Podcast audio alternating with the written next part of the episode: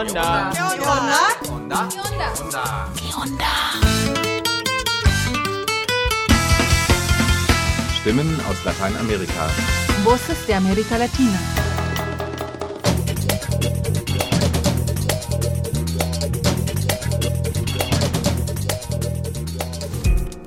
Hallo, hier ist Tobi vom Radio Onda.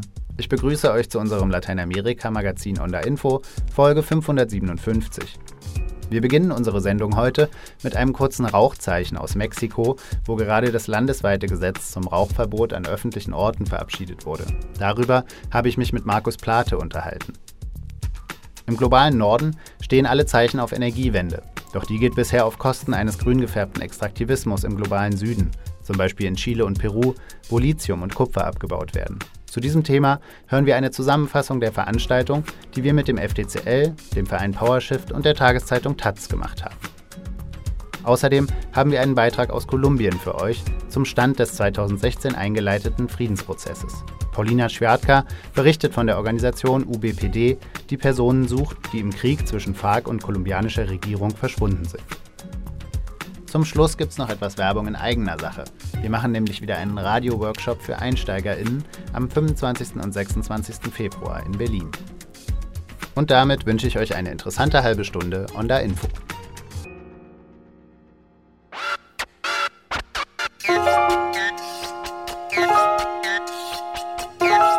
Onda Info? Nachrichten.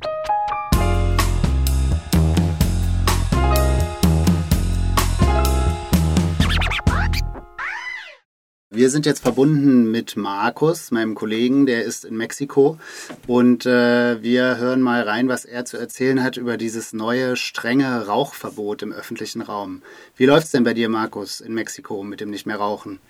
Ja, ich rauche äh, immer mal ab und zu und dann wieder längere Zeit nicht. Deswegen habe ich das relativ gut aber mitgekriegt, was äh, sich jetzt in Mexiko geändert hat.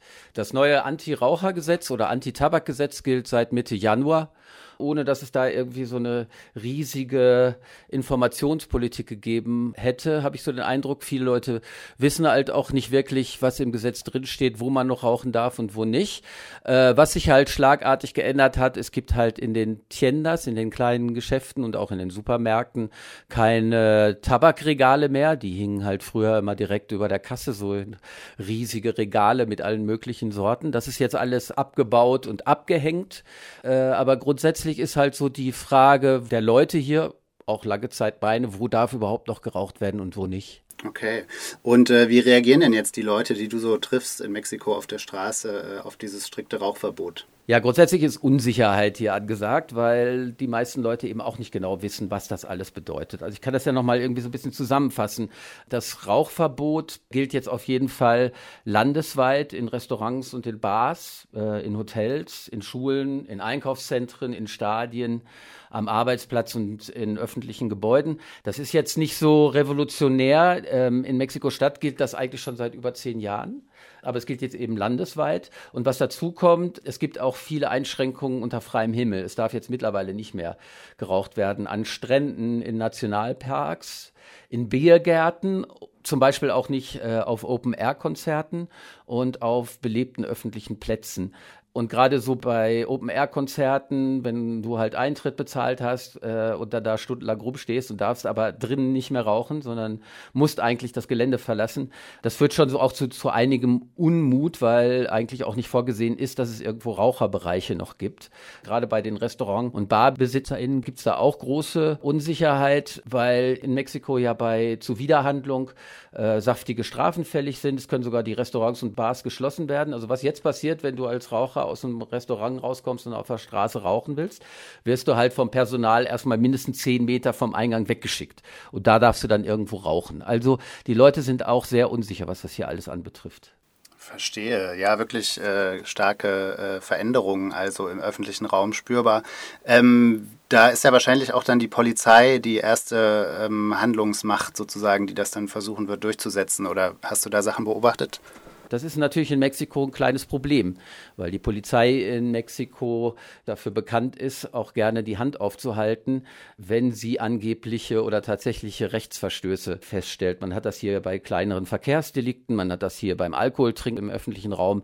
Und wenn man dann von der Polizei aufgehalten wird, drehen die die Rechtslage gerne so, dass sie einem damit drohen, ähm, kurzzeitig verhaftet zu werden oder hohe Strafen zu bezahlen, um dann die Hand aufzuhalten, um darüber hinwegzusehen. Das ist bei den äh, Strafen für Zuwiderhandlung beim neuen Antitabakgesetz auch ein Problem, weil die Strafen sind saftig. Das sind also bei Zuwiderhandlung 10 bis 30 Tagesmindestlöhne. 50 bis 150 Euro stehen da im Raum. Ersatzweise 36 Stunden Gefängnis. Und das ist natürlich was, was die Leute hier auf jeden Fall vermeiden wollen und was die Polizei auch weiß. Also mit diesem Gesetz wird so dem Wegschauen gegen Geld Tür und Tor geöffnet.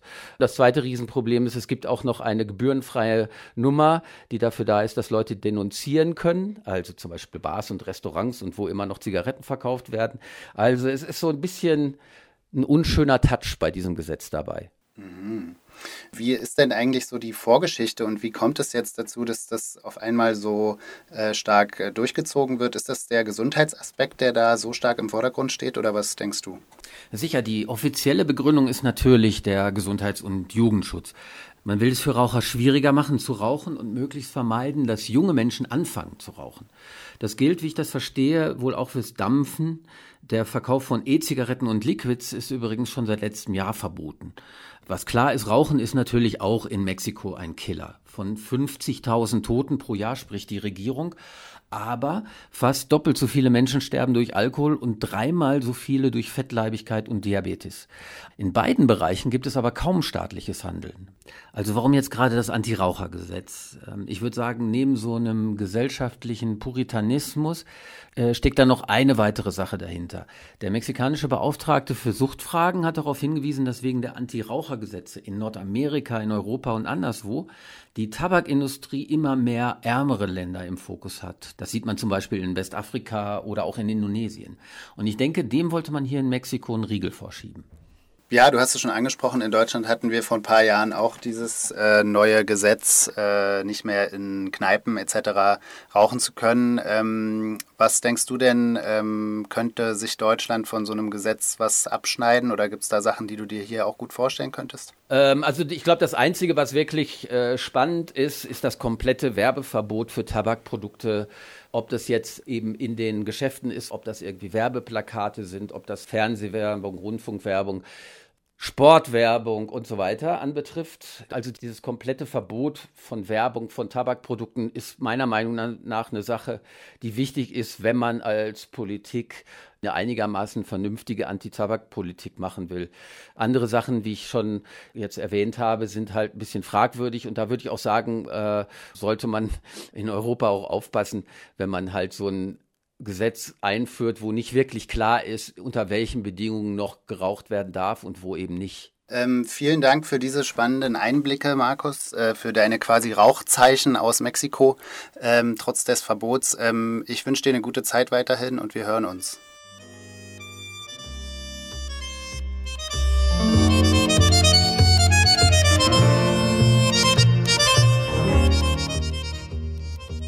Klimaneutralität, die Mobilitätswende und der massive Ausbau erneuerbarer Energien gehören zu den zentralen Zielen der Ampelregierung in Deutschland. So steht es im Koalitionsvertrag der rot-gelb-grünen Bundesregierung. Doch woher sollen die nötigen Rohstoffe für Akkus und Windräder, Elektrofahrzeuge und synthetische Kraftstoffe kommen? So wertvolle Stoffe wie Lithium, Kupfer und Wasserstoff werden zumeist aus Südamerika importiert. Deren Abbau belastet dort die Umwelt und damit auch die Menschen, die dort leben. Die große Fragestellung, die Bedingungen dort sind zumindest fragwürdig. So leitet Bernd Pickert, Auslandsredakteur der Taz, eine Diskussionsveranstaltung in Kooperation mit dem Nachrichtenpool Lateinamerika und dem Forschungs- und Dokumentationszentrum Chile Lateinamerika in der Taz-Kantine am 15. Dezember 2022 ein. Gleichzeitig werden aber alle diese Metalle, die dort abgebaut werden, gebraucht, wenn man hier eine Energiewende auf der Basis von Elektromobilität hinbekommen möchte. Ist das ein guter Handel, den man da macht? Kann man sagen, ja, das ist vertretbar? Ist das eigentlich völlig unvertretbar? Die freie Journalistin und Chile-Korrespondentin Sophia Boddenberg und Michael Rekord von PowerShift, einem Verein, der sich für eine ökologisch und sozial gerechte Energie- und Weltwirtschaft einsetzt, beleuchten dieses Dilemma von verschiedenen Seiten. Peru und Chile gehören zu den größten Kupferproduzenten der Welt. Ein Großteil dieses Kupfers wird in, nach China exportiert, in die USA und auch nach Deutschland. Deutschland ist das dritte Land, das am meisten Kupfer importiert weltweit. Sophia Boddenberg beschreibt die Kupfermine Antapacay, eines der größten Bergwerke in Peru, wo im offenen Tagebau Kupfer abgebaut wird. Nach dem Abtragen des Erzes werden die Abfälle auf großen Abraumhalden gesammelt. Und einer der größten Kritikpunkte vor Ort in Espinat, wo sich diese Mine befindet, ist, dass eben diese Abfälle nicht ordnungsgemäß abgeladen werden und deswegen giftige Stoffe in den Boden sickern und so ins Grundwasser gelangen, in, in die Flüsse, in die Gewässer und es dadurch eine große Schwermetallbelastung im Wasser gibt, was die Menschen trinken, die Tiere trinken. Äh, sehr viele Menschen dort leben in Gemeinden, in indigenen Gemeinden. 80 Prozent der Bevölkerung gehören zu den indigenen Quechua. Viele leben von der Landwirtschaft, Kartoffelanbau, Schafzucht, Aufzucht, Alpakas etc. Und deswegen ist das Wasser eine wichtige ja, Lebensressource, um auch die Landwirtschaft zu betreiben, die Tiere zu versorgen. Die Journalistin spricht auch über ihre Recherchen zum Abbau von Lithium in der chilenischen Atacama-Wüste. Dabei sinkt der Grundwasserspiegel in der ohnehin trockensten Wüste der Welt weiter ab. Chile hat die größten Lithiumvorkommen der Welt und ist ähm, nach Australien eines der wichtigsten Exporteure von Lithium. Und Lithium wird auch für Batterien gebraucht, also sowohl von Handys, Computern, aber eben auch von Elektroautos. Und deswegen steigt die Nachfrage nach Lithium stark mit dem Ausbau der Elektromobilität. Sophia Boddenberg beschreibt außerdem ein Pilotprojekt von Siemens und Porsche im südchilenischen Patagonien.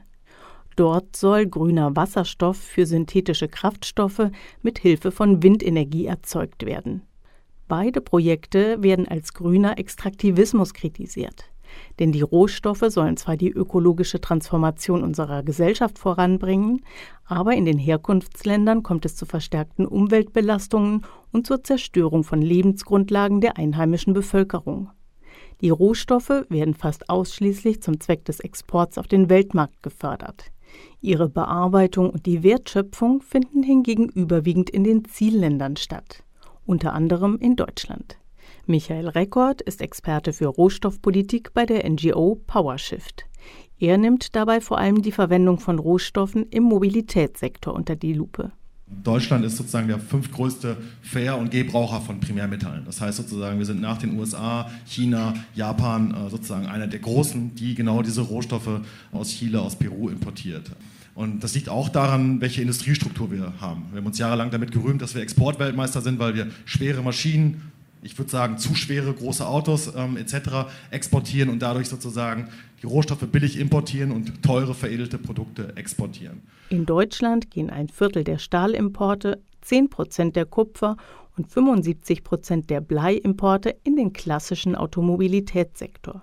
Doch nun steht die Mobilitätswende unter anderem mit der Einführung von Elektrofahrzeugen an. Jetzt kommt sozusagen eine Umstellung und die meisten von uns wissen ja auch, die Automobilindustrie in Deutschland hat sozusagen sehr lange auf Benziner und Diesel gesetzt, hat sozusagen Emissionsgrenzen auf europäischer Ebene sehr lange bekämpft und jetzt versucht man aber in dieses neue Geschäftsmodell reinzukommen und am liebsten durch ein 1 zu 1 Ersetzen von Fahrzeugen in Deutschland. Wir brauchen sozusagen für den Wandel, für die Bekämpfung der Klimakrise, brauchen wir jetzt noch mehr Metalle, um aus den Fossilen rauszugehen. Also Fragen der Rohstoffwende, der Energiewende, der Mobilitätswende hier. Ergänzt Moderator Bernd Pickert von der Taz. Da steht natürlich dann so die Frage im Mittelpunkt, wenn wir auf Elektromobilität setzen, dann brauchen wir das ganze Zeug und irgendwo muss es herkommen. Und kann man das auch anders machen, dass man diese Probleme vermeidet? Oder muss man auf was ganz anderes setzen? Wir müssen überlegen, an welchen Stellen können wir unseren Rohstoffverbrauch reduzieren antwortet Michael Rekord. Es gehe darum, zu gucken, wo sind große Treiber dieser Metallverbrauche, um zu reduzieren. Der Mobilitätssektor wäre ein Sektor, wo wir über andere Mobilitäten nachdenken müssen, über eine andere Stadtplanung, über Stärkung ÖPNV etc. Er gibt aber auch zu bedenken, aufgrund der Klimakrise haben wir einen großen Druck, aus den fossilen Rohstoffen auszusteigen. Und ohne Strom und ohne Mobilität werden unsere Gesellschaften nicht funktionieren. Er wirbt für ein kluges Abwägen, eine strategische Entscheidung, welche Stoffe für den ökologischen Umbau von Gesellschaft und Wirtschaft notwendig sind. Das heißt, wir müssen im Grunde gucken, die Rohstoffe, die wir in Zukunft noch benötigen, wie bekommen wir die unter Standards abgebaut und gewonnen, die sozusagen nicht die Menschenrechte verletzen. Sophia Boddenberg argumentiert, Ich glaube, es ist auf jeden Fall wichtig, sich die Frage zu stellen, ob wirklich das jetzt die Lösung ist für den Klimawandel oder ob es nicht auch neue Probleme verursacht und ob wir nicht auch in Frage stellen müssen, wie viel Energie eigentlich verbraucht wird und wer verbraucht diese Energie, weil wenn dieser hohe Energieverbrauch weitergeht, dann werden eben die Kosten der Lebensweise im globalen Norden ausgelagert auf den globalen Süden, auf Länder wie Chile und Peru. All das und eine spannende Diskussion im Anschluss mit reichlich Expertise auch aus dem Publikum könnt ihr nach Hören und Sehen bei Taz Talk unter der Veranstaltung Rohstoffausbeutung in Lateinamerika. Energiewende auf wessen Kosten? mit Sophia Boddenberg und Michael Rekord. Den Link findet ihr auch auf den Websites von FDCL und NPLA.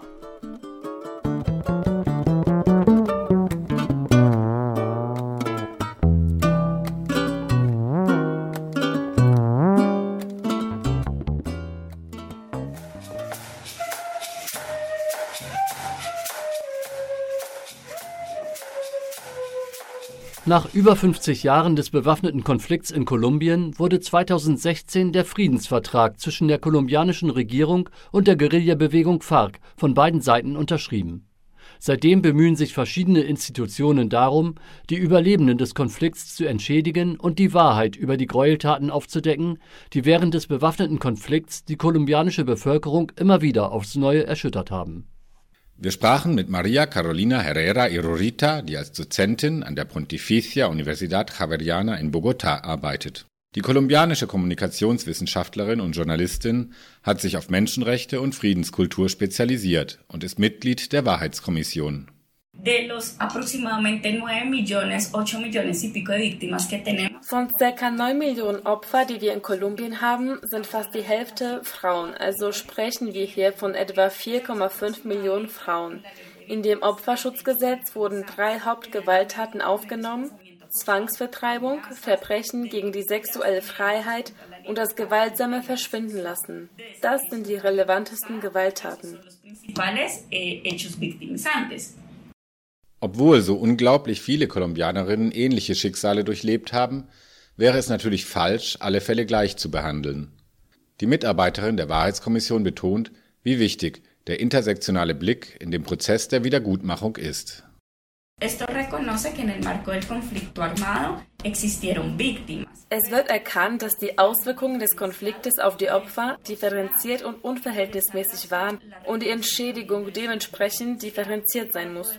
Um in der Lage sein, dies zu tun, ist eben die intersektionale Perspektive wichtig. Es ist von großer Bedeutung, dass die Wiedergutmachung zum Beispiel für schwarze Frauen, die Teil des Kollektivs sind, oder für indigene Frauen differenziert wird. Deshalb ist das Gesetz 1257 so innovativ, weil es von Wiedergutmachungselementen spricht, die sowohl individuelle Personen, aber auch Gruppen, die sich hier in Kolumbien als Kollektive verstehen, entschädigen sollen.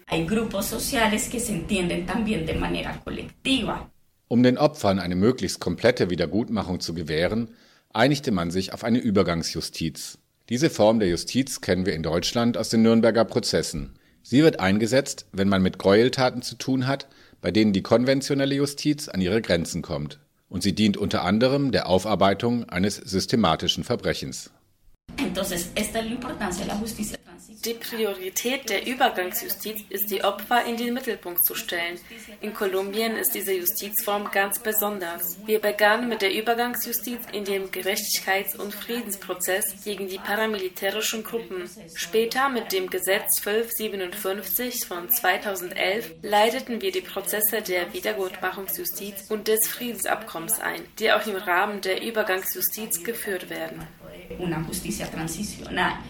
Um die Übergangsjustiz umsetzen zu können, wurden offizielle Institutionen ins Leben gerufen. Die Wahrheitskommission, die für das Aufarbeiten der vergangenen Jahrzehnte verantwortlich ist, als auch die Sucheinheit UBPD für verschwundene Personen. Wir fragten Carolina Herrera, wie sie die Wiedergutmachungsprozesse wahrnimmt. Es importante no romantizar la reparación. Es ist wichtig, die Entschädigung nicht zu romantisieren, weil es viele Opfer gibt, die nie das Gefühl haben werden, vollständig entschädigt zu sein. Die Ereignisse in unserem Land waren so grausam, dass unabhängig davon, in welchem Umfang man sie entschädigt, wie oft die Schuldigen um Verzeihung bitten, wie oft man öffentliche Anhörungen durchführt oder dass die UnterzeichnerInnen des Friedensvertrags ihre Pflichten erfüllen, werden sich die Opfer nie als entschädigt fühlen. Ihnen wurden ihre Söhne, Töchter und Ehemänner weggenommen und die Leichen ihrer Verschwundenen wurden bislang nicht gefunden. Der Schmerz sitzt tief und ist sehr individuell. Porque los dolores son profundos y son individuales. Die Opfer des bewaffneten Konfliktes haben das Recht auf fünf verschiedene Maßnahmen. Wiederherstellung ihrer Rechte, finanzielle Entschädigung, professionelle Unterstützung bei rechtlichen, gesundheitlichen, psychischen und sozialen Angelegenheiten, Genugtuung und Garantien für die Nichtwiederholung. Abhängig von dem Ausmaß und der Art der Gewalttaten haben die KolumbianerInnen einen Anspruch auf eine oder mehrere dieser Maßnahmen. Carolina Herrera hält vor allem die finanzielle Entschädigung für nötig, aber nicht für ausreichend. Die Gewalt wird oft fortgesetzt, weil es keine finanzielle Freiheit gibt. Aber in finanzieller Hinsicht ist es nicht möglich, jemanden vollständig zu entschädigen. Es verschafft nur eine kurzfristige Erleichterung. Dass der Staat dir Geld zahlt, ist keine Garantie dafür, dass die Schuldigen die Wahrheit sagen, warum sie das getan haben, was sie getan haben. Für die Nichtwiederholung und einen Schutz gibt es dir genauso keine Garantie. De no repetición, que eso no te vuelva a pasar, no te está dando tampoco los mecanismos de protección. Wir haben Carolina Herrera auch gefragt, welche Rolle die Aussagen und Erfahrungsberichte der Frauen in dem Friedensprozess gespielt haben más allá de dejarlas como víctimas, las ve como constructoras de paz. La guerra les wir sehen die Frauen nicht nur als Opfer, sondern als Friedensstifterinnen. Was ich bereits erwähnt habe, der Krieg hat ihnen viel weggenommen, aber wir sehen sie heute nicht nur als Opfer, sondern als politisch aktive Personen, die für ihre Rechte einstehen und andere inspirieren, nicht nur darauf warten, dass man ihnen nun alles gibt. Dank diesen Frauen haben wir heute die Organisation, die nach Vermissten sucht. Sie haben die Suche nach ihren vermissten Familienmitgliedern nie aufgegeben. Ihr Widerstand ist absolut inspirierend und wichtig. Es totalmente inspirador lo que ellas hacen. Ha sido totalmente importante su resistencia, su resiliencia. Eine von ihnen ist die kolumbianische Menschenrechtsverteidigerin Virgelina Chará. Sie und ihre Familie waren stark von den Vertreibungen während des bewaffneten Konfliktes betroffen und bekamen mehrmals Morddrohungen. Virgelina widmete mehr als 35 Jahre ihrer Arbeit gefährdeten Gruppen in Kolumbien. Heute ist sie eine angesehene soziale Führerin und wurde sogar im Jahr 2005 für den Friedensnobelpreis nominiert. Auch sie fragten wir, ob die Entschädigungs- und Wiedergutmachungsleistungen in Kolumbien genug sind, um den Opfern eine Genugtuung zu gewähren.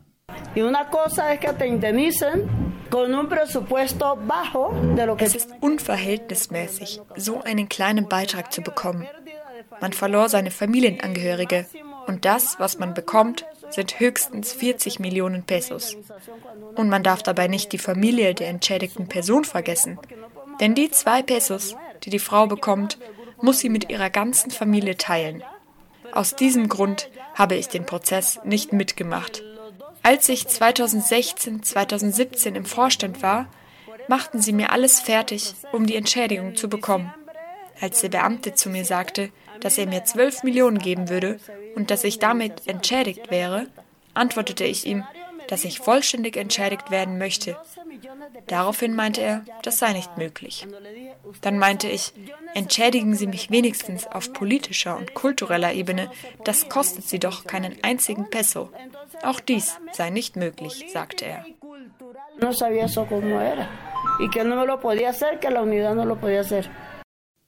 Der aktuelle Präsident Gustavo Petro, der erste progressiv linke Regierungschef Kolumbiens, träumt von einem totalen Frieden und arbeitet mit seiner Regierung an der vollständigen Umsetzung des Friedensabkommens. Wir haben Virgelina gefragt, ob sie an Paz Total, also den absoluten Frieden, glaubt.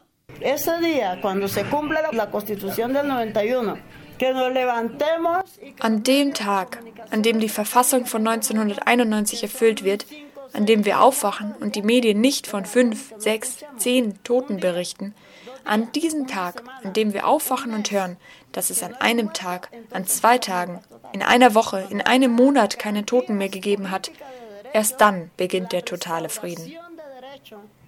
Wenn es Garantien auf Rechte gibt, wenn die Entführungen aufhören, wenn es eine institutionelle Säuberung gibt, wenn die Guerilla vollständig entwaffnet ist und der Paramilitarismus verschwindet, an diesem Tag können wir anfangen, über den totalen Frieden zu sprechen. Und es ist eine Verpflichtung von uns allen, nicht nur des Präsidenten oder seines Kabinetts.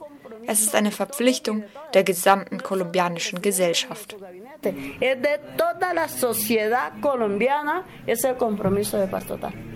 Sicherlich ist es noch nicht angemessen, über einen Postkonflikt in Kolumbien zu sprechen, während viele Kolumbianerinnen immer noch unter Gewalt leiden und keine Garantien auf ihre Grundrechte haben. Der Prozess der Entschädigung weist auch einige Schwächen auf und erreichte bis jetzt noch nicht alle Opfer des Konflikts. Dennoch haben viele KolumbianerInnen unter der neuen Regierung von Gustavo Petro Hoffnung auf eine bessere und sichere Zukunft in ihrem Land und vor allem auf Paz Total, also den vollkommenen Frieden, der von dem aktuellen Regierungschef versprochen wurde.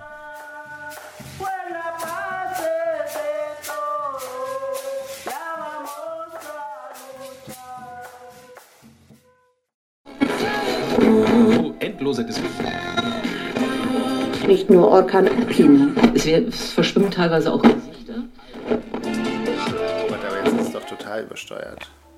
Ja? Habe ich jetzt doch la nee, lauter nee, gesprochen? Ich glaub, kannst du nochmal bitte sagen? Ja, okay, nee, ich würde dann vielleicht doch ein bisschen lauter sprechen. Wahrscheinlich ähm, ja wird man ja auch automatisch lauter, wenn man nur angefangen hat. Ohren auf! Podcasts erstellen und Radio selber machen. Das geht mal wieder bei unserem NPLA Radio Workshop am Wochenende vom 25. und 26. Februar. Worum es dabei genau geht, haben wir die Leute gefragt, die schon mal mitgemacht haben. Hören wir mal rein.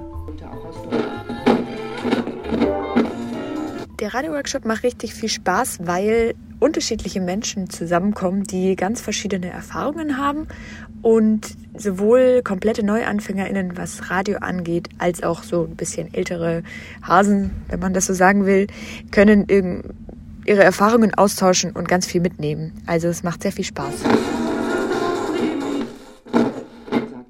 Also ich erinnere mich, dass wir so erstmal einen kurzen Theorie-Input bekommen haben und äh, dann in Teams gearbeitet haben.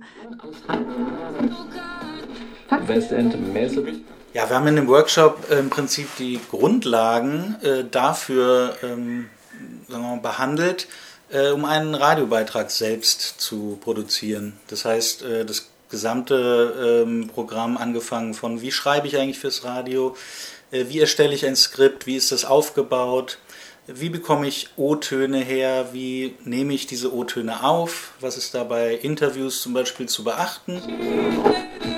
Next Top Model.